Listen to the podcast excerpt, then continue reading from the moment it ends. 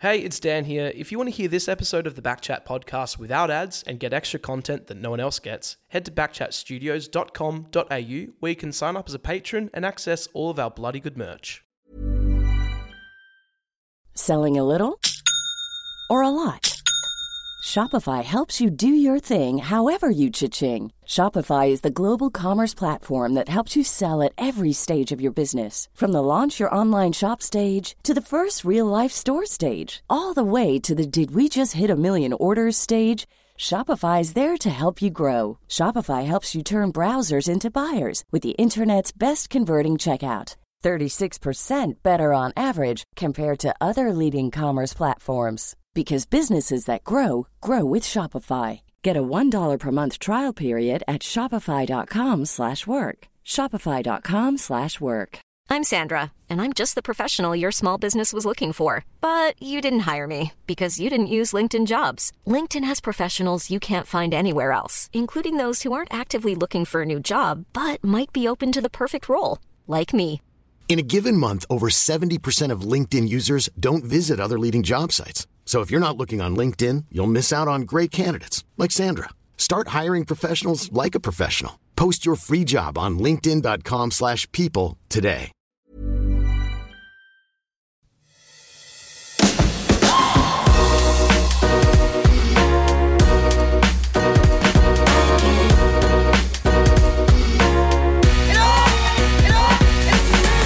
Yes, g'day. Welcome to Backchat. You are here. You know where to find us on socials. Backchat double underscore. Hello at backchatpodcast.com.au is how you get in touch. Brought to you by our wonderful sponsors Whippersnapper, Shelter, Bluebet, Margaret River Roasting Co., Leederville Cameras. I think I got them all at one go You there, did, you nailed it. Well done. Ah, very good. We are joined, of course. Big news here. We don't do big introductions here at Backchat. Anthony Cuda Feedes. Kouta's here. G'day, mate. How are you, boys? Good to be Good. here. Thank you for allowing me to come along. Oh, mate, we Anytime. very much appreciate you. you can come in here whenever you like, Kouta. um, good. You're over here in Perth, Western Australia. Mousey's, Mousey's got you over. Give him a bit of quick shout out to Mousey. He's, he looks after the boys, doesn't he? He really does. For many years, when you think about it, I mean, the last couple of days I've been doing uh, handball competitions. I thought they were done and dusted, but only Mouse can keep them going. and uh, had Karl Langdon there hosting the show. So for 20 odd years, when you think about it, but just to see the smiles on the ki- children's faces, you forget sometimes.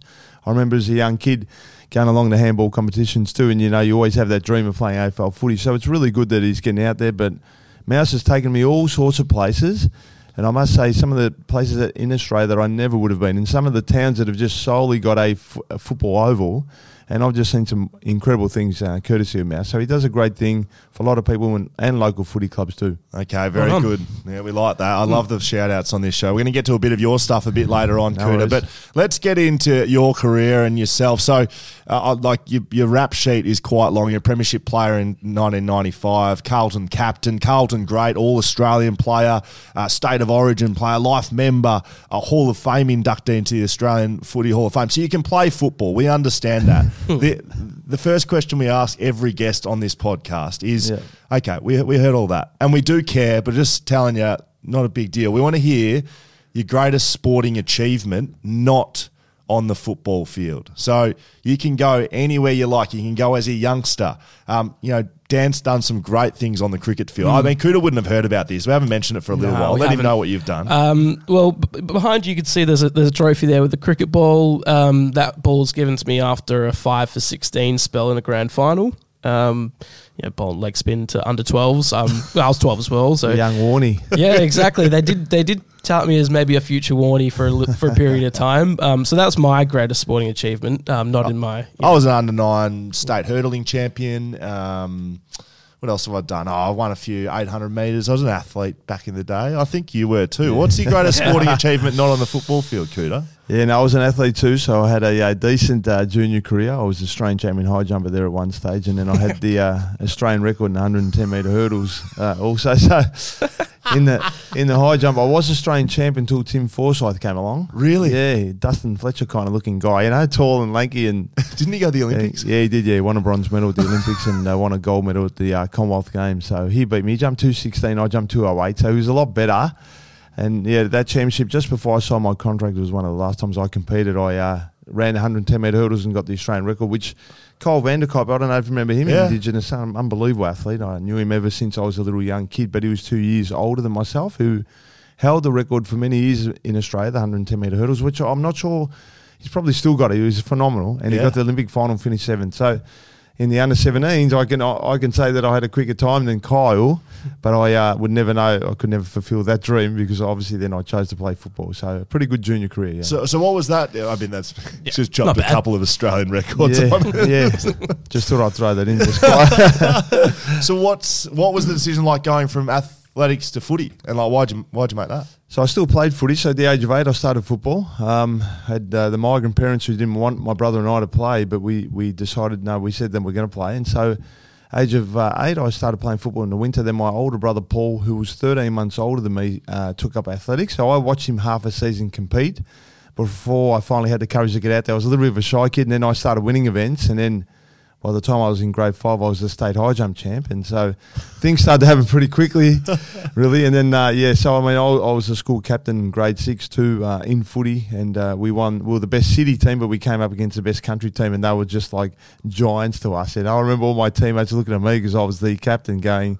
Uh, Kouta, have you seen the size of them? I said, boys, I think we need to go home. And uh, we didn't get close to them. We were just so petrified. They were huge, man. You can imagine coming from the country, lifting cattle, you know, us city slickers just riding our bikes around, you know. so it was a little bit of a difference. So yeah, I had it. Look, I, I loved growing up only in, I lived in the northern part of Melbourne. It was a, it was a growth area, a lot of migrants in that, in, in that time too, but just a lot of young kids that we hung out together you know, roamed the streets on our bikes, played basketball, cricket, and every sport that you could think of around town.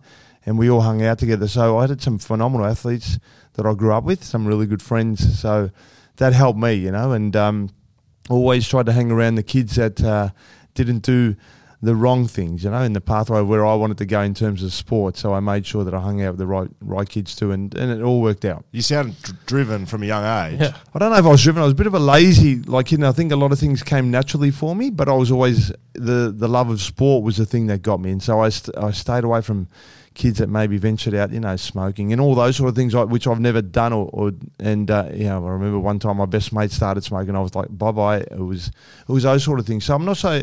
I was driven, maybe competitive. I n- didn't have a lot of confidence. I never thought I always wanted to be an AFL player. I wasn't sure if I had the ability to be able to do it. So yeah, I had to learn, I guess, along the way to, to, to grow as a as a kid. So you were drafted in 1990, but you didn't debut until 92. You played in the reserves for 90 and 91. Yeah, Played so 50 games in best and fairest. well done, Will.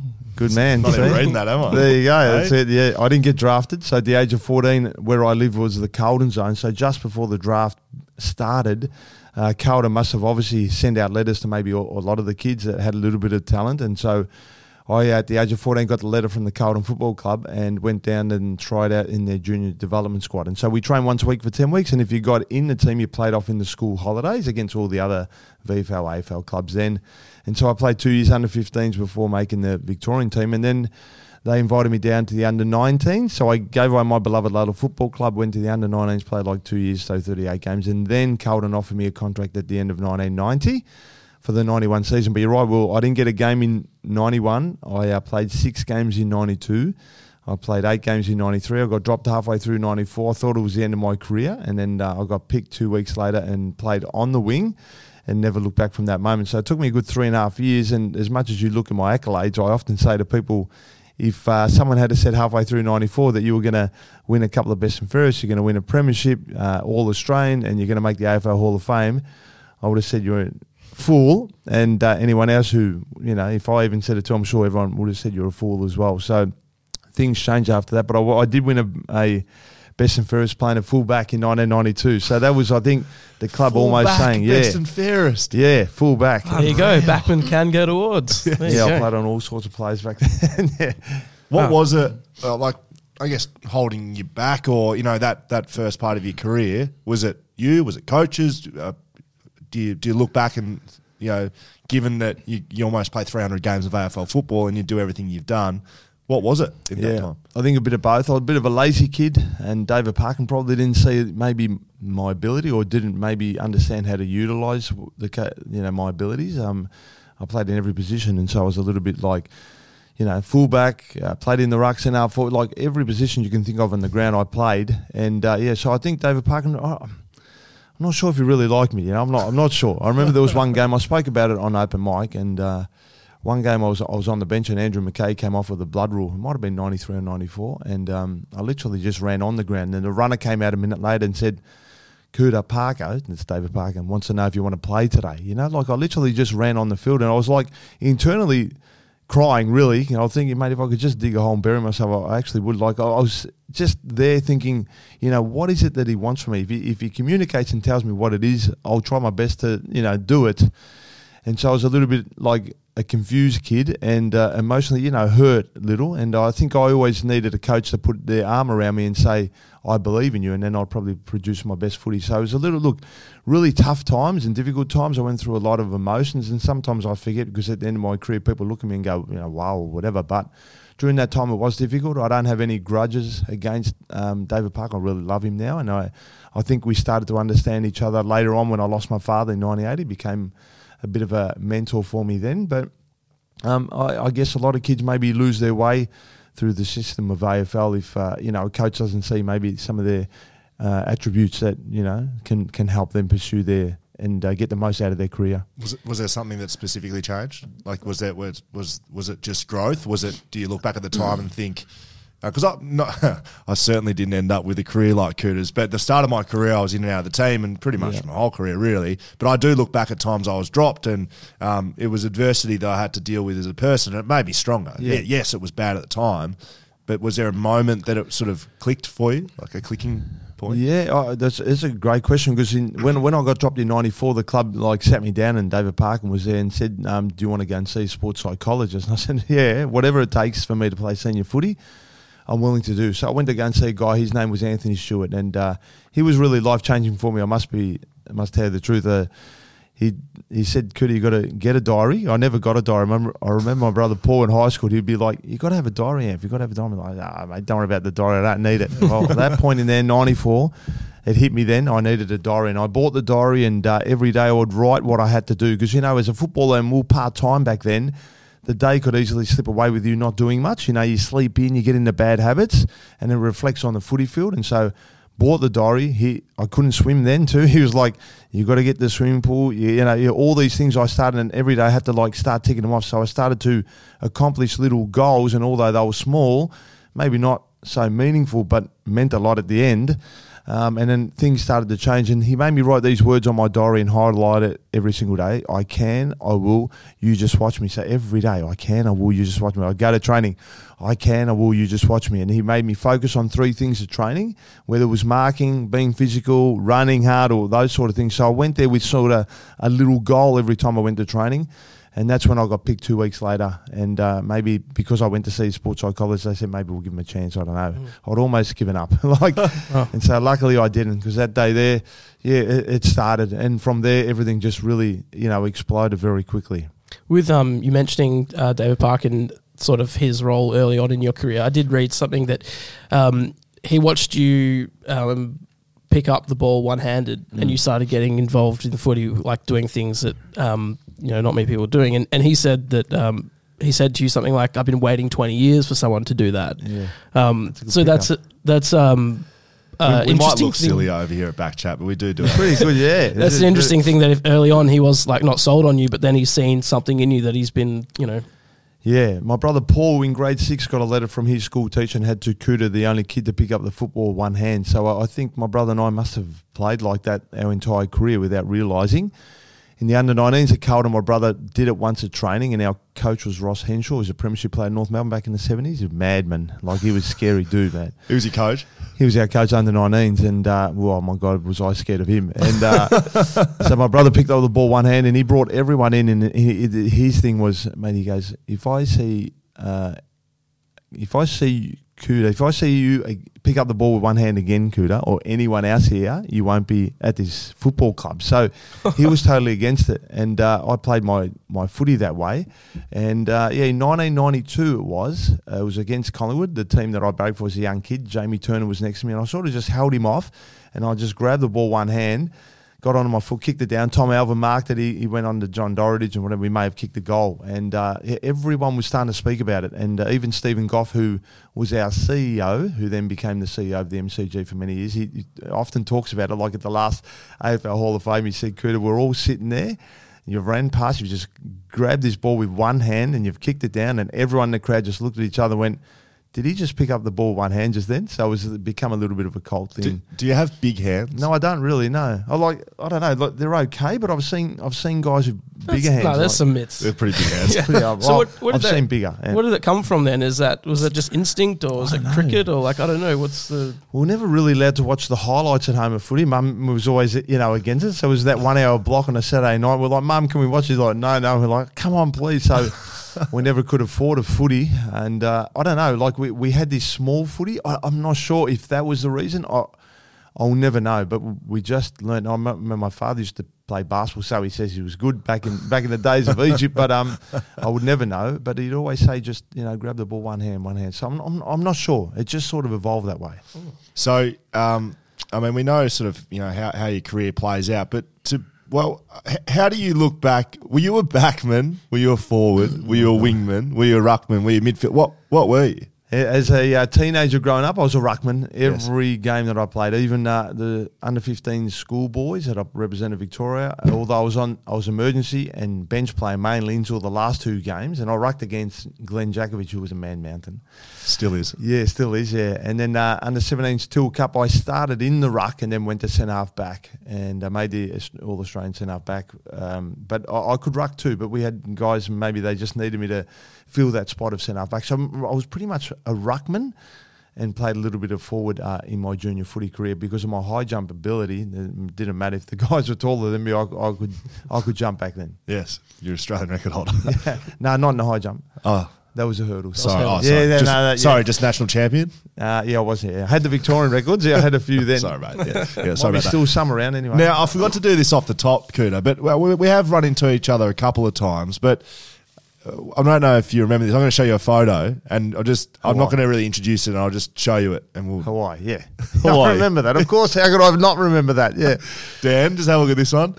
So Oh, yes. uh, we have bumped into each other one or two more times. But I was going to say the last time we saw each other was on Honolulu Beach, Waikiki Beach. Sorry, I should say, on my Bucks party. So this photo, which we'll chuck up on socials, there's I don't know 20, 20 blokes. Xavier Ellis is in there, Matt Rose is in there, Matt Spangher's in there. There's a few AFL players, a few Premiership players in there. Yeah. Um, we've run into Kouta on Waikiki Beach, and we're and this was probably not that early. To, I'm late to be honest. It was pr- almost before midday, and we'd had a few drinks, Kouta.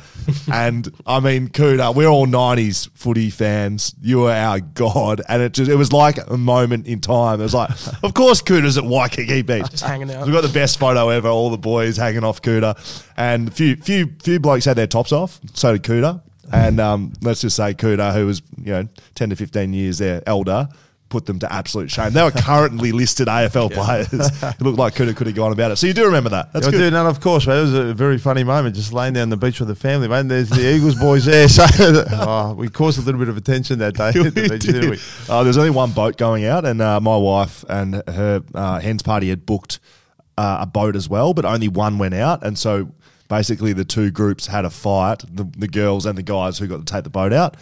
Blokes got the boat. Yeah, it was very good. Uh, first kick, first goal club is something that we've had a few players on this uh, podcast. You are not a member. You are the member of Second Kick, First Goal Club. That could be even more exclusive than the First Kick, First Goal Club. Do you remember kicking your first goal? I do.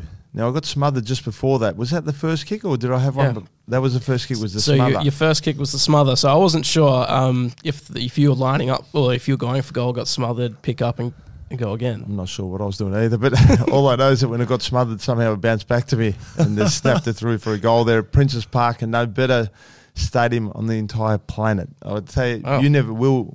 Unfortunately, didn't play there, did you? Uh, as a junior, I did actually. oh, you did. Yeah. Okay, yeah, but not the senior No. footy. So yeah, twenty thousand people there was would be like playing in front of hundred thousand at the MCG. Mad. It was crazy, but behind the. Uh, the the John Heatley stand. That, Wh- that why? Why was it crazy? Just the, the, the fanatical Carlton supporters. It's just the, there was an energy and vibe of that place there like no other. So you know we were renowned. The Mosquito Fleet back in the eighties, but you know but the Carlton Football Club in the third quarter, many occasions you know that ten goal. Uh, th- third quarter that they would do, in particular down the John Heatley stand, and everyone just go crazy. So there was just phenomenal times, and I think everyone that was um, that went along back in the day never forgets because I get reminded often the best days ever of their entire life was the Princes Park days. It was a local footy club there, and uh, yeah, just so many great memories. You played in an incredible era of the footy club, right? Like with some great players like Silvagni, Yeah. Kernahan, Bradley, um, Williams. Williams, and Chris Stewart. I'm going to chuck him in there. You know, like there's some unbelievable players. Um, lose the grand final in '93. You're not up for selection then. I mean, you- you're not in the. Team. Yeah, emergency. emergency, yep. I'm going to come back on that. Yeah. Win 95. Yeah. Uh, lose 99. Um, is it, you know, three grand finals over that era? Do you, do you think it, it's underachieved? Yeah. Is one enough? Uh, Should you have won more? Underachieved, hundred percent. Yeah, um, ninety three. But were we ready? I don't know. Like the baby bombers were good on the day, in particular the prelim final, and uh, we had close battles with them, but they deserved it on that day. They were phenomenal. And then come ninety four, we were on top of the ladder. We actually uh, beat West Coast Eagles at Princes Park by about eleven goals, 10, 11 goals. We we smashed them. Yeah. They won that year, of course. Then the next week we played Richmond. We won. The last round we lost to Essendon, so we finished second on the ladder. Then we played Melbourne, who was seventh. So back then it was first play eighth, second play seventh, a bit different Right. to nowadays. We lost to Melbourne in the first week. Then we come up against Geelong, who were missing four of their elite players on that day. So we thought we got a chance. We got belted, so we went out in straight sets there. 95, we knew that you know the the window, the opportunity, some of the you know aging superstars that we had that we didn't have long to go, and somehow put it all together. Only lost two games for the entire year. Wow. Yeah, it was a, uh, to the two bottom teams, believe it or not, to the two bottom teams, and not just like we actually got belted. So, yeah, it's it's really unusual, isn't, isn't it? Like, and then we somehow got it all together and went through and uh, won the grand final. And then uh, '99, we didn't deserve really to be there. Um, Essendon were the best team that year, but we just had that game in the prelim final where we beat Essendon by one point. They were pretty much the unbeatables, but we just uh, got over the line. Yes. And then year 2000, we won 13 games in a row, and Essendon were pretty much undefeated. Only lost one game, so they beat our record that year. we came up against them. We just lost to Bulldogs just before we played Essendon, and the Bulldogs were the team that beat Essendon. Were the only team, and we lost by I think I think three points. So they stopped our 13 games in a row. Essendon, we we came up against them. It was 90 odd thousand people in the home and away game because they were on top. We were second, and I did my knee in the first quarter. Jason Johnson ran across Yeah. and I did my PCL, so I was out, and I think Braddles got injured. We only lost by 20 odd points, but I couldn't come back for the rest of the season. So Melbourne got to the grand final. We beat Melbourne by 99 points that year, and they got the grand final. So it was a pretty easy win for Essendon. I always look back, we got them in 99, they got me uh, in year 2000. I always think, you know, what could have been Carlton Essendon grand final in year 2000 with us at our best and Essendon at their best. And not to say that we would have beaten them because they were truly the best team that year, but you just never know. With the doubts of maybe 99, maybe we might have been a better finals team play uh, team, uh, played the way the way that we played. I'll never know. And 2001 was the same thing. Second week of the final, did my knee, did my ACL. And the first week of the final, we play against Adelaide. Everyone's like, uh, we better better be careful with Carlton in this sort of form. Like, and um, yeah, I did my knee, and uh, I think Sauce did his hamstring that day, and we just the injuries just got us. And Brisbane uh, Lions won that year, and we were the last team to really belt them at Princes Park. We it was probably round eight, I reckon it was, where we beat them by ten or eleven goals, and then they just lost to Adelaide, and then I don't think they lost a single game after that, so they improved dramatically. So I do want to come back to 93, but 2000 while we're on it. Um, so that was uh, one of, if, if not your, your best season in your career. You're leading the Brownlow. Um, or was that 99? No, Was it? 2000, Yeah, 2000. You're leading the Brownlow with three or four rounds to go and you hurt your knee. Um, and you end up, you know, not making the grand final in that year. Uh, Adrian Hickmott was a coach of mine at West Coast, and he, he used that year um, as as motivation, I guess, for us in 2015 um, we lost our two key defenders to ACLs. Uh, Eric McKenzie and Mitch Brown did their ACLs. One did it in the last preseason game, and then one did it in round one. And basically, it was myself and Jeremy McGovern were the only two tall key defenders left on the list. And I remember sitting in a room, and he told the story about you doing you know and um, a collective kind of dropping of emotion at Carlton because you were the kind of the you know the the, the big dog, right? And and he, he did say that Carlton kind of dropped dropped their bundle a little bit, and he used you as an example of a little bit of you, guys need to not do that. You guys need to, you know, we've lost two of our great players, but we can do it. And mm. although it was probably a bad example for Carlton, it was a great example for us because it meant that we.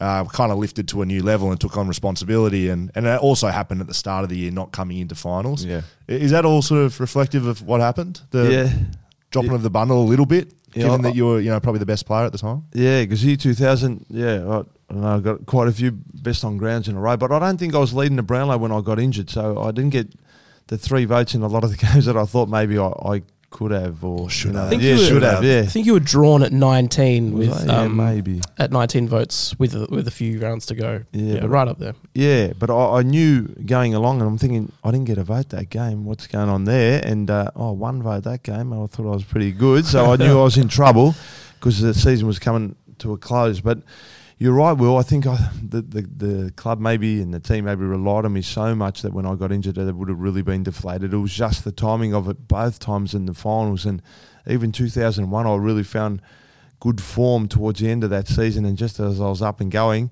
uh, did my knee against Richmond where I tried to kick the ball off the ground and Matty Knights came across. It was Adrian Hickmott that pushed him and pushed Matty Knights. and my knee just, oh, I just heard it just a clink and it was the most painful uh, injury I've ever felt for the first minute or so. Then the pain went away and yeah, that was the enemy. So it's all all that timing, and that's the thing. We'll never know whether how far we could have gone because it, we got those injuries towards the end, end of the season. So it's very tough on the club. And then 2002, and Wayne Brittain to me was the greatest coach I've ever played under. I loved him dearly, and Barry Mitchell was my greatest influence. Them two there, but um, 2002 he had so many injuries. I reckon six of our top ten players were injured that year, and you know we finished on the bottom of the ladder, and then obviously then they you know got rid of Wayne Brittain, but that was a, a big mistake by the club. Back on '93, so your emergency for the grand final. What's what's that feeling like? Not good. No, no, no, it wasn't good. I. Uh, yeah, I remember training, and uh, I thought I was playing good finals footy, and I thought maybe I got a chance, but uh, I don't know. Every everyone in the match committee came up to me and said, "I voted for you." I said, "You not everyone could have because I didn't get in the team." You know, who was it? Parkham. Uh, yeah, I don't, I don't think Parker really spoke to me back then. So I don't think, apart from Parker, everyone else. so I don't know, but I, I watched from you know, and Andrew, Andrew was playing, and Andrew was one of my great mates, and uh, I was envious of him because I, I didn't want to see him play in a playoff in a grand final. Me sitting in the grandstands or so. It was a little bit of a. It hurt. It hurt to be there watching. Motivating hurt. Yeah. As in, the the, the, the saying goes, "Lose one to win one," which every time I say it, I say, "Oh, it doesn't mean it." But like, it's it's remarkable how many sides have lost a grand final before they've gone on and won one. Yep. Was that motivating for you and for the group? Ninety three for ninety five. Yeah, I think so. But 94 was the one that really hit us yeah. because we thought we were, you know, maybe with West Coast Eagles, maybe the two best teams of the year, and we didn't even, you know, get past the second round of the final. So I think a combination of both uh, inspired us uh, to, uh, yeah, have the season that we did in 95 and get it all together. Um, let's go forward a little bit. Uh, 2000 you're having a good year, as we spoke about. Um, Wayne Carey, another legend of the game. So you, you were playing a bit in the midfield that year, and you, you were, which was rare, given your size, given your shape. Um, people describe you as the prototype modern footballer, but back in the day, you know, players of your size didn't used to do that. But this day in particular, Wayne Carey came and manned you up in the middle. Do you remember that? Yeah, it was uh, when we played North Melbourne. So a lot of the games in that year, 2000, I'd start at centre half back, and then into the second quarter, they'd go right in the midfield. Now you go, and uh, like Sydney, I had 39 and 14 marks, but, but I started at centre half back, and then went into the midfield. So that particular day against North Melbourne, we had never beaten North Melbourne since the prelim final of '95, and so that was a big like that inspired me that day to get out there. And I knew because they were, they were hard and tough. I thought, no, nah, this is going to be a beauty today at Princes Park. Yes, and so I was uh, fired up for that game. There's no doubt about that, and. Yeah, the duck came into me uh, into the midfield. Was it at the start of the game? Or uh, maybe at the start, but uh, they must have moved him relatively quickly. And then I had your coach, uh, your ex-coach, Adam Simpson, who came on to me. So yeah, I had a big big game. I had 38 and kicked five that day, and we, we got over the line by maybe four or five goals against the Kangaroos. So that was like a bit of us, like saying, you know, this is a, this is the new team here now, and this is a new belief in our in our in our team. And uh, unfortunately, we didn't go as far as what we would have liked. But it was like the growth that that was the, the growing of our, our team then. So not even the king could stop you. 38 and five goals. Oh, I, look, I didn't play on him at centre back, you know, in his domain. I often say that because Richo was my toughest opponent, but I often say, well, Richo never came to me in the midfield. It might have been a bit different, but I, I, couldn't stop him the two times that I played him in, in defence. I felt like he was a better athlete than myself. He had both endurance and speed. I had speed, but not great endurance, and so he could just blow me up with his with his speed. So uh, I'm not going to say, you know, I you know, I beat the king or whatever. No, he did. He came oh, on that day, but he came into my domain. I never went to his domain, so it might have been a different story Uh, we if can, I did. We can hear who's sitting on the throne, mate. Don't worry. Kouta's up there with his crown on. Uh, what What about um, And we'll, we'll just say the 38 disposals and five goals. Only two people in AFL history have done that. Uh, who's the other one? Uh, St Kilda player from 2010, I think it was. Oh, really? Not Nick Reed. No, I'm We've like- never heard of him. Charlie, do you want to have a little look for that? have a look for that, please, Charlie. That'd be great. Very good. Um, I want to ask about, from my recollection as, as like a footy fan, you, you're the first million dollar player. Is that right? F- No, First I never million dollar got it. contract. So I was. It was said to be, but Yeah. I never did get that. What do you mean you didn't get it? I never, never got the million dollar. Well, so that, Over that wasn't the deal. That wasn't the no, no. That wasn't so, the deal. No, no. But that I was- trying to big. Yeah, That was what was sprouted, right? yeah, correct. Yeah, so I a had million that. dollars a year. Yes, I had that uh, come with me everywhere I went, and uh, later on had to take a pay cut as well. You know, during the more difficult times, so they said the club.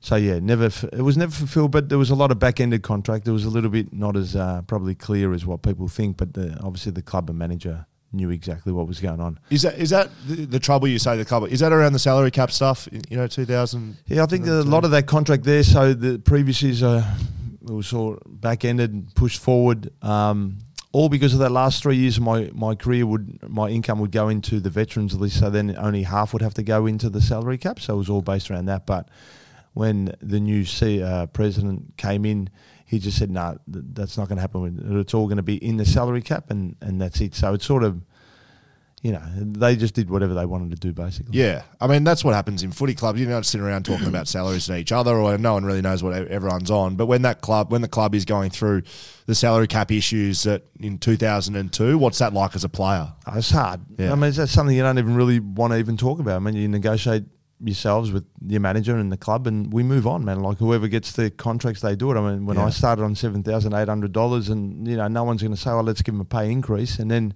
When you play off in a grand final and uh, you know you sell a lot of merch in the shop and you're only on maybe eighty thousand or seventy thousand for the year, no one c- says anything about that. But then you know another club came in and offered me a massive contract in 1996. I didn't take it because I wanted to stay Carlton Yeah. because I love the club. And then yes, later on my contract grew, and uh, yeah, that's the way it goes. I mean, half my career I, I earned phenomenal mo- money. You know, the first half not not as good, but that's the way it is. And I don't have any regrets. I love the club. When I first started, it wasn't about money. It was about fulfilling my dream. And when I seen seven thousand eight hundred dollars, it was like I knew it wasn't a lot of money. It's one hundred and fifty dollars a week to go and do fifty one hundreds and get punished by the club, you know, and get tortured and play in the reserves, uh, you know, all year and uh, put up with a lot of stuff.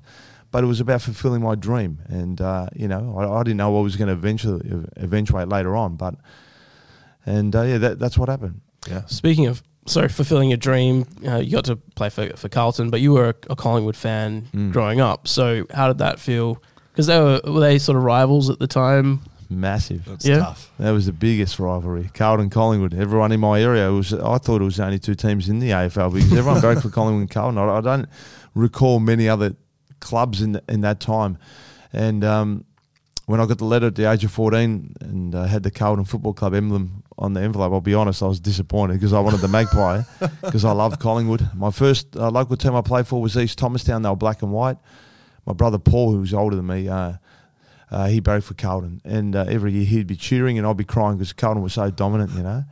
so uh, look, uh, when I was still barracking for Collingwood in 1990, so although I was affiliated with uh, Carlton Football Club, I still celebrated their victory because 1980 when Richmond thumped Collingwood by halftime, I was crying, and then yeah, 1990 I'm there you know, celebrating uh, the victory. But then come 1992 when we played against Collingwood round 21, that was the day I picked up the ball one hand and we lost to Collingwood. All my mates were just giving it to me all night. Ah, oh, mate, there, Carlton, this and that. From that point onwards, bang, that was it. The dislike for Collingwood, and uh, always have ever since. Wow. Yeah. Still to this day? Still to this day. How good. Yeah. So sometimes I think when I see that Collingwood jumper, it brings back memories of how good it felt when I was younger, like putting it on that black and white. But then there's something that you know. I mean, it's just that hate. It's not. It's respect because they're a wonderful club, and I want them to actually do well and Carlton because it's really good for the AFL. It's just that hatred of that rivalry that we had for so long there between Collingwood and Carlton. It's not the same now. This year, I reckon we got a little bit of a glimpse of it, but it wasn't like when I first started. It was massive. You must love um, what's happening at the footy club now. Like they played mm. here uh, not too long ago, because I'm not sure when we'll uh, air this episode, but um, Charlie Curnow, Harry McKay, what they've done in the midfield with Walsh and Cripps, and they've got a back line now, even though they've gone through some injuries, and mm. Michael Voss coaching. Like, it really seems like the club's going in the right direction. Yeah, they are. It's probably the first time I wish I was playing again because they're playing with some really exciting footy. And to see the two twin towers up in the four line doing what they're doing, and when you think that Charlie's missed, is it two or two and a half years yeah. of footy, and to come back and see the way that he's playing now, you, you know that he's got more to give. It's like playing like an absolute champion now, but he, he could potentially raise another five or ten percent of where he is. I don't know where that takes him, you know. Mm. And Harry McKay's got a lot more to give too. And Cripper's just been an outstanding leader at that football club, led through very difficult times, and just shows the maturity of of him. And mate, I stand next to him is like you will like. Are you? Would yeah, you be about? About yeah, the, the, like ridiculous. yeah, yeah, ridiculous. So I look at him and think, wow, you know, as a midfielder. Well, how tall are you? 190, 191. So I think I, I, I, don't know if I've shrunk, Tiny. but uh, yeah. so yeah. Nowadays, I'd still probably jump on their heads, Will. So be careful what you say there, mate. yeah, correct, absolutely correct. So talking about that leadership element, you've yeah. been in that, you've been, you've had that jumper on, right? Captain of the Carlton Football Club, uh, the rivalry, the the Collingwood Carlton stuff. Does does being a captain change you as a player? Uh, well, look, for me, it was an honour because I started thinking, wow, I walked in when I was 14. There I am at 31, finally captain of the football club. But it was during a very difficult time. It was really dark time there at the football club. I got to experience the last 12 years of this most incredible football club and their culture. So when I walked in 91 until the end of 2002, it was the most inviting football club. It was a family environment. And that's what John Elliott, who I thought was the greatest president of that football club by far, he created that family environment. I remember when I first walked in the corridors for the first time, and I look at the 200 game players as I walked down the corridor and walked out there, I learned very quickly what the culture was all about Carlton Football Club. It wasn't about winning home and away games, it was about winning premierships, and, and John Elliott instilled that into us. And it was like, if you want to be remembered, basically what he's saying, you got to win premierships here at that football club. And so I came through that era and uh, knew everyone that worked at the club. It was just a great time to be around. And then all of a sudden, the next that when John Elliott leaves, uh, the next five years was the complete opposite of what the first twelve years was. And so, hence the reason why we didn't have a lot of success. And uh, so, although I captained, and it was an honour, like it was an honour to be the captain of the last game at Princes Park, and that's one of my favourite memories of my career to hold the ball up for the last time at my favourite oval, and many many people's favourite oval. So it was an honour, but it was a very difficult time too because, uh, you know, me as an ageing player of this football club that I love so dearly, all I wanted to do was play finals footy. But uh, the way that we were travelling, I could not see any light at the end of the tunnel. And I dare say if it continued in that sort of way, it would have been the same thing. So, they, look, the club struggled for many, many years, but those five years there were very difficult to go through. And uh, it wasn't a fun time of my career. Did you finish because of that? like, or was it physical, or was it both physical, yeah. mental? Yeah, yeah, I was, I, I, was gone. It was like old school training in those last five years, which didn't help. It was like we rever- reverted back to the early '90s, and um, yeah, and uh, when you're not winning every week, we we live, you know what it's like. We we live our life on how we're playing and whether we're winning or losing. And when you're winning and playing good, your life, you know, you're on top of the world, and when you're not, it's it's that it's the opposite of that, and that's what it was. So look, at the end my body, you know, physically, mentally, it was a very tough five years. I, I, was gone, you know, and could I have gone on if it was a different, you know, it's, you know, coaching regime and maybe different um, board, may, maybe, but who, who, knows, you know? But I, I was gone, and uh, yeah, I, I basically put up the white flag at the end. Yeah. Once you had finished up and you had some time away, was there a part of you that was sort of like, could I you know get back into it, or were you like once you were you were done, you knew that you were well and truly gone? I think I needed that year off, definitely. I think after the five years of what I went through, but then I tried to get back into the club in uh, the, end, the start of 2009, really it would have been, so at the end of 2008. But uh, yeah, I don't know. There was no nothing there, no doors open there for me, and so I had to move on. So I offered to, you know, help for nothing, you know, at that time as well, just to give back because the club gave me so much throughout my time, and I wanted to give back and stay in tune with the game of footy, the game that I've loved ever since I was a young kid. But there was no option there for me, so uh, I think it maybe internally maybe hurt a little, uh, of course, because you know when you spend so much time and you stay loyal to the football club when you had opportunities to move, but I guess. Uh, you live and learn, don't you? And you talk about loyalty now, and, and maybe if you turn back time you, at the end of the day, you know, you got to look after yourself, really. Now, that's how I see it because, you know, when someone that gave up walked in when I was 14, left when I was 34, and you get that sort of thing at the end, you go, oh, wow, maybe life's a little bit different to the way that I thought it was. Yeah, well, it's true. That's how it goes. Who was the club? who was the club? excuse me. Who who was the club that put the big offer? Who, who was trying to get you? Oh, back back in the day? Yeah. Oh, when Port Adelaide came in, they were the ones that came, yeah. With Yeah, big- right. big Marquee offer. player, sort Who we, who we speak? Yeah, Dustin Fletcher. They came for Dustin Fletcher. Yeah, Yeah, it we had was. him sitting here three weeks ago saying right. Port Adelaide were chasing him. Oh, chasing him too? Yeah, oh, so would have had go. Dustin So, yeah. Fletcher, Koutoufides. Wanganeen, they Yes. got they got Gav. Yeah, So, they wasn't Gav it saying too. I feel like Port Adelaide are always the team that are going after these people? Must be something about Could you have lived in Adelaide Uh, probably for not the back money that they were No. offering you?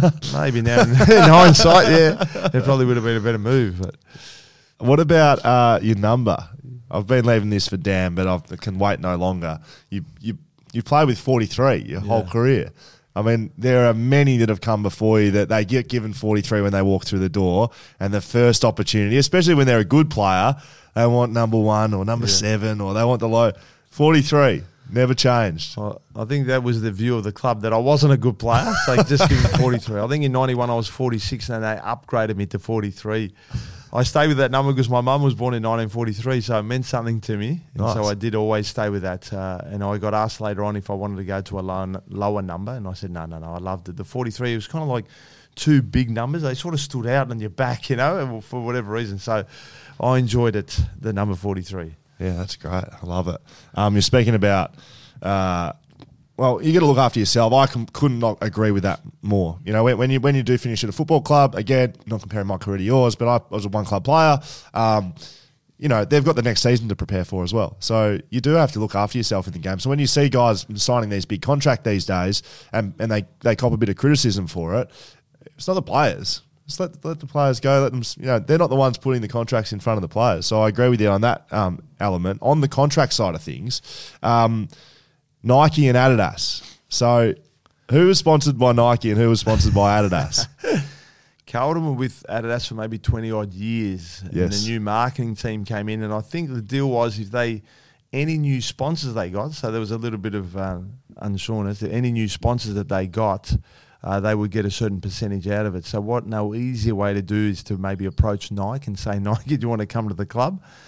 And Nike agreed to come over to the club, and uh, Carlton assured them that they would get every player on the list but uh, not sure if they realised that I was still sponsored by Adidas. So the battle began, and there was a little bit like, let's. It was time to stand up to the bully, and um, yeah, we're going. It was, it was a it was a difficult time because I would really want to stay with Adidas because they've been really good to me, showed me you know a bit of support during the time when I was just starting to grow as a player. so what, what, year, what years are we talking? Uh, I, I think I was in, um, I think in 95 I became a sponsor player with Adidas So 95, 96. So I, was at, I reckon it was at the end of 96 when all this was happening.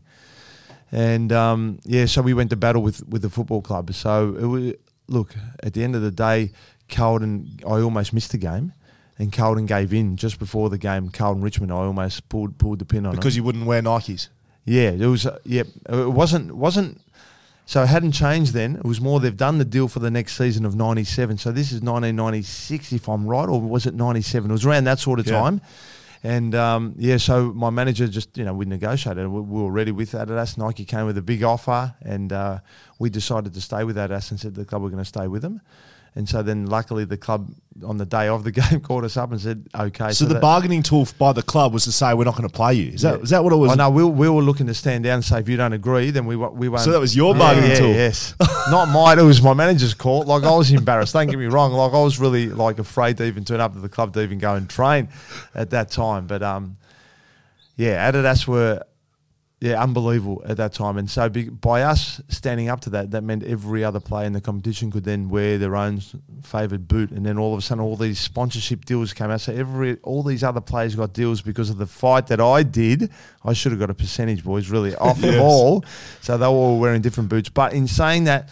In hindsight, the first year I ran out and everyone was in Nike boots at, at my foot, at Carlton Football Club, and I was in Adidas was awkward. You know what I mean? Because you talk about team, and it was that that one time when I was running, thinking, "Oh no, I've got the three stripes." So everywhere I went, I had the Adidas runners, and all the other boys had to be in the Nike and that. So you know, it was a little bit different. But anyway, I opened up the doors, and it was a sign of times have changed. So.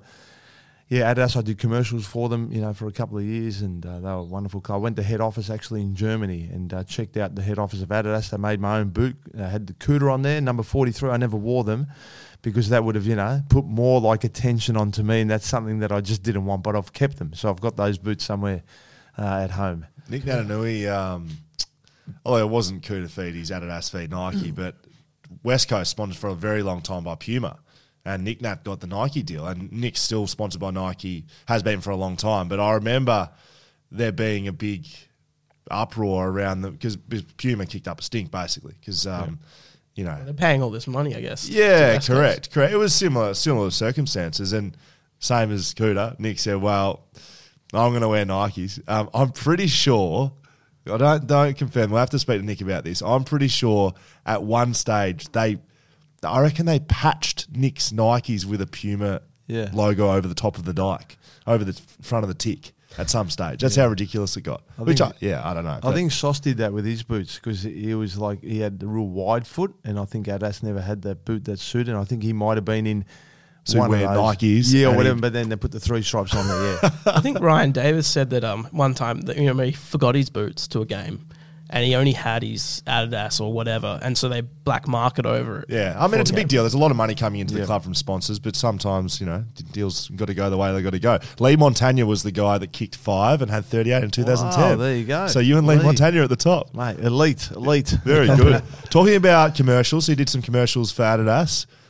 Done some other commercials in your time. I don't know. Did I do? Souvlaki Hut. Oh, that one. Talk there. us okay, through yeah. Souvlaki Hut. Now I've had a look at this because we get we we get into social media in a little bit where we get the fans to ask you the questions.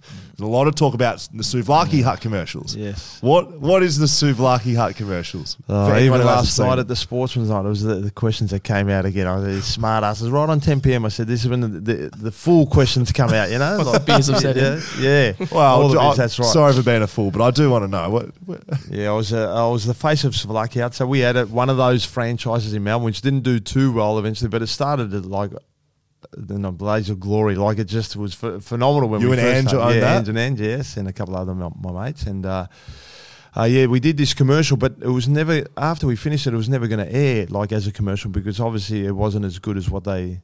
Or maybe they thought it was good, but everyone's telling them it wasn't that good, and so they put it on YouTube.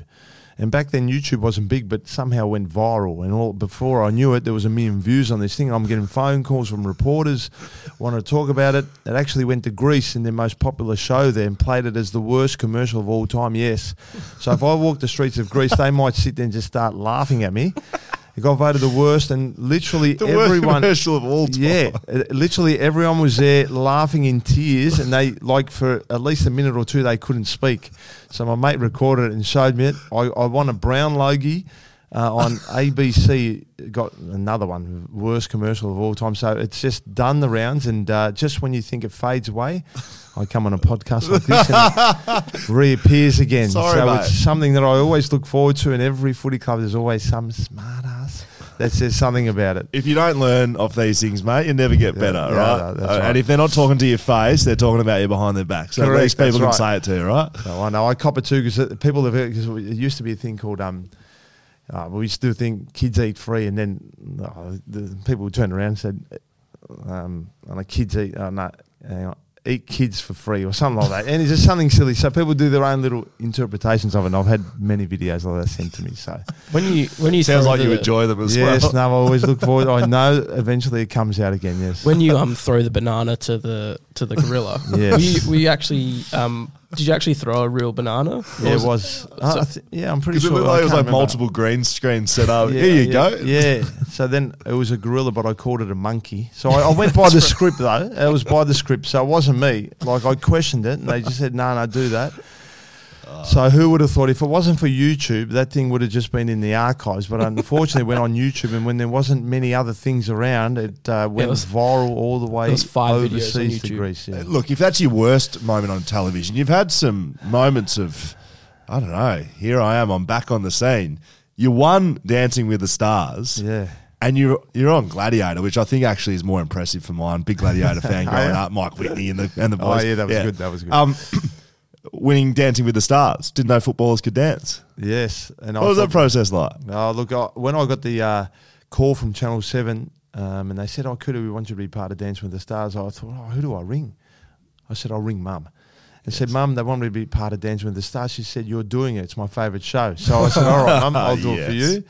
And uh, yeah, I did it. But uh, I remember how nervous I was. Luckily, I had Andrew Gaze on the on the show because uh, Oh, yeah, he, he was funny because he thought, oh, grouse, I got Kouta. And if uh, anyone's going to be a worse dancer than me, surely it's Kouta.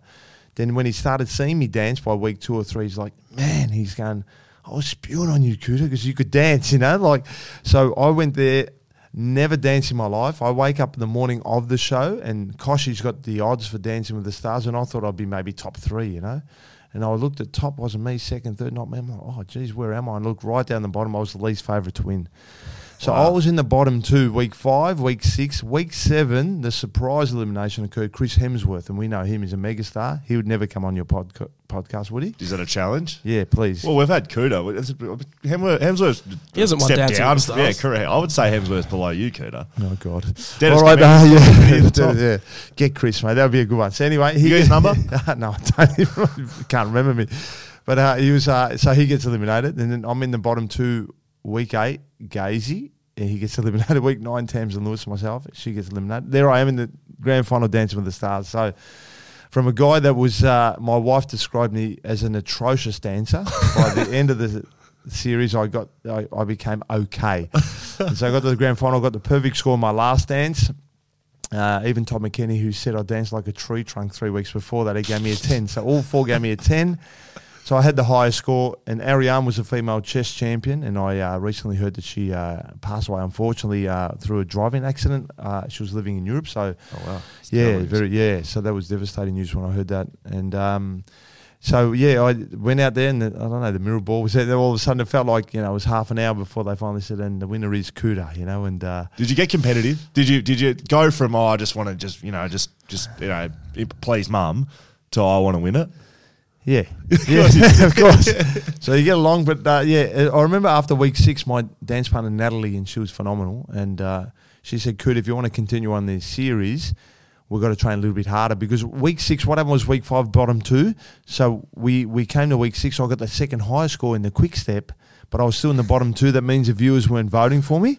So she said we have to actually start to train a little bit harder if we want to get through. But week seven, I was the favourite to go out that week. But then we did a group dance, and as we did the group dance, I was the first one to pick up all the steps and knew the dance before anyone else.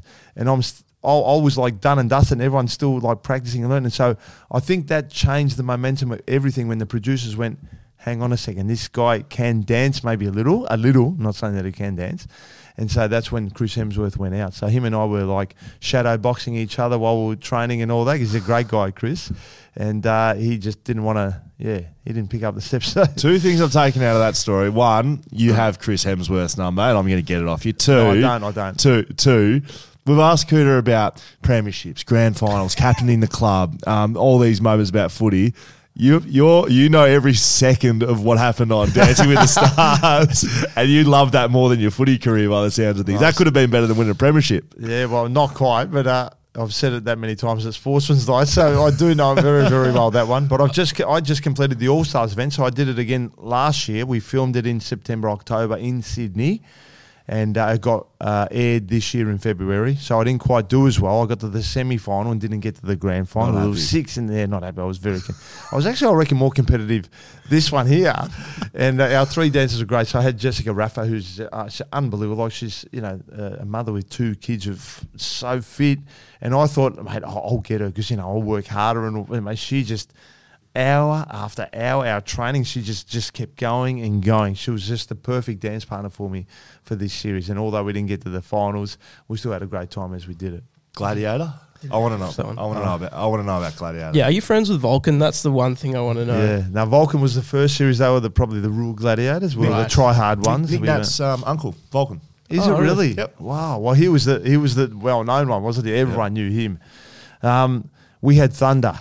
Thunder was Australia's strongest man. He won the Australian strongest man competition maybe ten years in a row or something like that. So he was 135 kilos Fijian.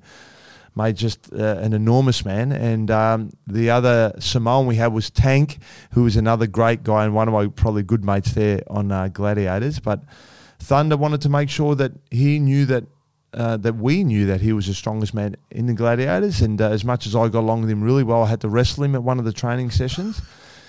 And he, um, I was actually laying on my back, and he was on top, so I had to stop him from getting me, you know, like locking me up or doing whatever that he wants to do. And then I thought oh, I was going all right. Then all of a sudden, he, one hand got pulled back, and his knee was on locked my arm on the ground. So I'm like, oh, oh, he's got two arms and I got one. he's 135 kilos. I'm 100 kilos. I'm looking at him going, I'm in trouble here. He grabbed my neck. He got me into a headlock. I felt like my eyes were going to pop out of my head. I'm like, Thunder, please let go, let go.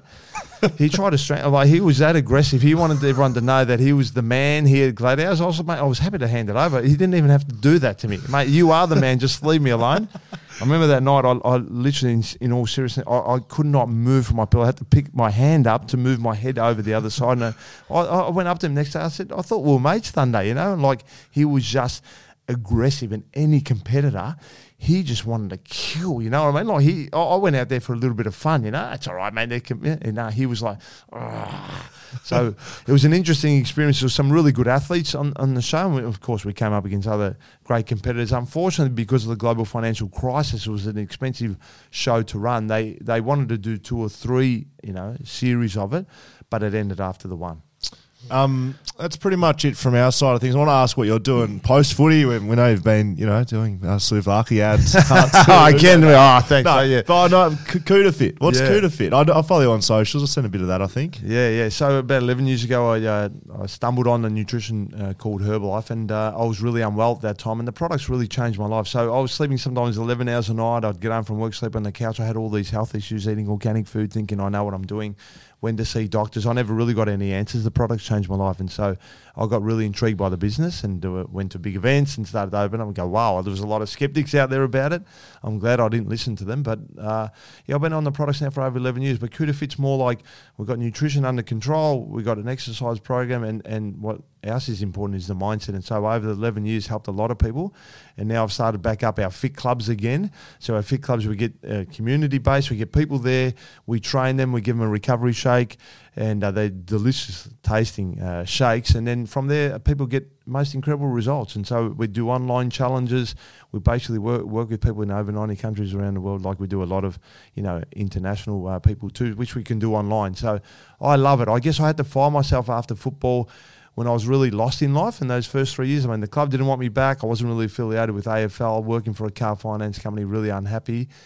So uh, this really just you know brought life back to me again. Being my own boss, uh, it's a lifestyle business. I get to spend more time with the kids, travel when I want, like this, go to WA when I need to as well. So it's been great. And so Kouta Fit, uh, yes, I guess if people want to find me, they, they they can just check me out on on Instagram or you know my public Facebook account. They can reach out if they want to as well. Do a lot of business online and uh, talk to a lot of people that way. I was going to ask, how does Dan sign up? You, this is you, mate. You need to sign up to Kouta Fit. Probably. You actually do. Probably is not the word I wanted to hear, Well, Dan- correct, hundred percent correct. Yeah. He came in the other day and he told me he's fasting. He's not eating. No, and then that's bad. three days later, he's sitting here having beers, having a couple of shelters with me. He hasn't quite started the fasting yet, have you? Hey? The Well, there's fasting always- goes all right for a little while. There's I always reckon. something on the horizon, like, oh, I've got this on the weekend, so I won't start. I've got Melbourne next week. Yeah, there's always something that's, you know, Yeah. stopping me. Well, what would you prefer, fasting or eating five little meals throughout the day? Um, Just just answer the man. Like it is. Answer. Five five mils. Okay, good boy. well trained. All right, we're going to get into this one, Kouta. This is the last part of uh, this long uh, podcast that we appreciate you coming in and doing with us, mate. Um, social media. That's right, not social, social. Yeah, I, like that. I thought you would. I I, am surprised you haven't heard about it, actually. It's one of the greatest podcasting segments ever to grace podcasting land globally. Similar to Kouta Fit, really. social media, where we get the fans to ask you the question. So we put some little po- social posts up. They get to put some in, submit them. We ask the best of the best. So here we go. Stevo Stales. Uh, did you have a man up against Sauce, and who took the fruit? I saw Sosa many times at training. Uh, obviously, early on he did. Uh, later on, it was a good battle. Sauce was good. He was a champion. He um, I mean, he wore a lot of long sleeve jumpers. Was, do you have skinny arms? Did he? Yeah, he didn't have a great physique, but he didn't really do much weights for how strong he was. Really, he didn't really enter the weight room much. But whereas I spent a lot of time in there. Yes. Um, prox underscore. I'm going to just read this as it's written. Kuda! Um, love watching your work uh, when I was a kid. Uh, with the big rivalry between Jakovich and Carey, I have to ask who was the hardest defender you played against and how would you prepare for them? Oh, defender. I, I know Steven Kretiuk was was tough. He came from fullback and came to me on the wing, and just he didn't play footy. He Bulldogs? Just, uh, yeah, and he was just don't even touch the footy. Just manhandled Kouta, and that was just that wasn't a fun day for me because the ball was there, and even if he could even grab it, he just would rather hold me. You know, I was like, just grab the ball, mate. Like it's yours. Take it, and then he didn't want it. So he was a tough one. Uh, Seb.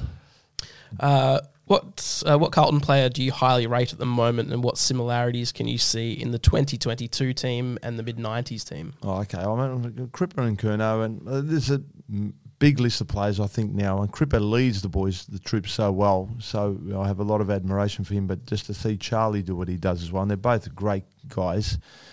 Similarities. So look, our '95 team was full of just absolute, you know, superstars, and it was a great era. But I think this is the start of something special to come, and so. This could be a very good era for the Carlton Football Club. And these boys here who haven't experienced what I have maybe get a little bit of a taste now of what the real Carlton Football Club is all about. But if they win a premiership, they're going to see the full extent of it. And Lygon Street down in Carlton will be back on again. it's been a while. Yeah, correct. Um, yeah, I think you're going to like this one given Kouta Fit. Uh, we've just spoken about taxi driver Lebby. Um, how good was the food at the club with Camporeale, Koutoufides, Cristal, Hannah, and Silvagni families around? Very good. My mum uh, just loved when I invited um, the players around to go and eat at uh, at her house. So she would prepare the big pasta and the bowls and homemade pizza and all that stuff. And the boys enjoyed coming around. So I had many of the boys around. I know we went to Mills once. We weren't even allowed to grab the plates and put them. Uh, in the sink, it was all done by the, the women in the house. So a little bit of a different culture there. I don't think I'm not sure if that exists anymore nowadays. It is a little bit different. Uh, so there was a, a lot of food going on. I know my mum back in the day when the Carlton recruiters used to come along too, she would always make them home homemade pizza. So I think they came a lot of the time just to eat that. And when I did work experience at the football club, mum made it early in the morning.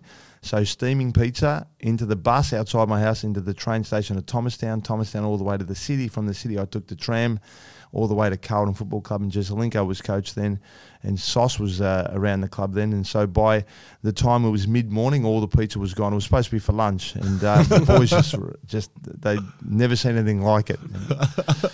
Historic underscore football underscore collection. Uh, are you a fan of a player from Carlton always having? Uh, sorry, are you a fan of a player from Carlton always having the woof attached to them? Woof. There's someone right now. Yeah, Who- Adam Saad. It's Saad, right? Yeah, I was at Adam the at the Carlton West Coast game, and I was Oh, like, you didn't know. Well, I, had, I hadn't seen Carlton play live, Right, and you can't okay. really pick it up on the coverage. Right. And the Carlton fans here in Perth, Yeah. every time he got it, woof. I was Yes. like- So is that is that because it was Ange Christou, right? Yeah, initially it was Val Perovic. Right. He was the original one. The 1980s Val Perovic was he had a big kick, and then Ange came along and it was woof. I mean, Ange's kick was woof. I mean, we're talking about a penetrating kick that covered the lines, and all Ange used to do was nod his head like go left to right, and I'll just be watching his head going that way, and then I'll just run that way, and I knew the ball would go into a spot that it was almost impossible for the opposition to spoil. So some players sort of put it in the wrong spot, and Ange just knew he was just 30, 40, 50, 60 metre kicks like hitting the target. So Adam Saad's the new one. Unfortunately, Sardi's an incredible kick, but he does those 15 to 20 metre kicks that doesn't quite have the wolf effect of what Ange did when he used to cover the lines. But Sardi's the next one coming through. So Adam Saad grew up next door to Ange, basically. So I had, Really? yeah, we had a kick with him when he was younger, as well because I was 200 metres. I, I moved to West Brunswick, and Ange, you know, six months later comes 200 metres away from me. I'm like, Ange, I need you to stay away from me.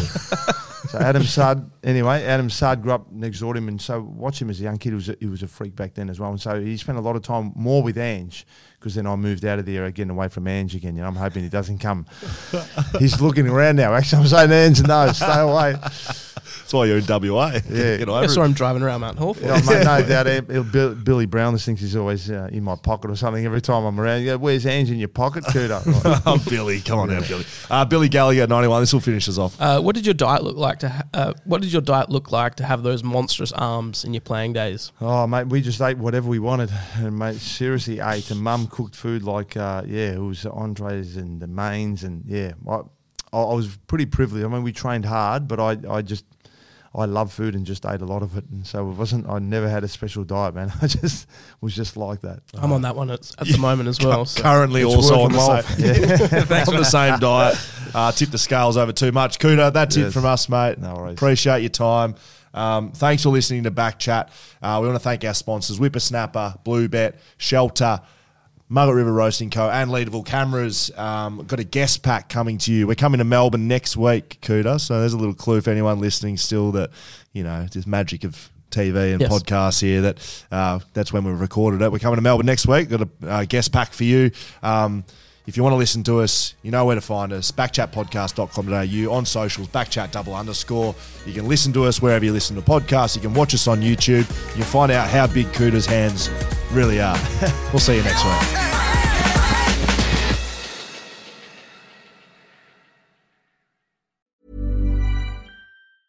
Normally, being a little extra might be a bit much, but not when it comes to healthcare. That's why United Healthcare's Health Protector Guard fixed indemnity insurance plans, underwritten by Golden Rule Insurance Company, supplement your primary plan so you manage out of pocket costs. Learn more at uh1.com. Planning for your next trip? Elevate your travel style with Quince. Quince has all the jet setting essentials you'll want for your next getaway, like European linen, premium luggage options, buttery soft Italian leather bags, and so much more. And it's all priced at 50 to 80% less than similar brands. Plus, Quince only works with factories that use safe and ethical manufacturing practices. Pack your bags with high-quality essentials you'll be wearing for vacations to come with Quince. Go to quince.com slash trip for free shipping and 365-day returns.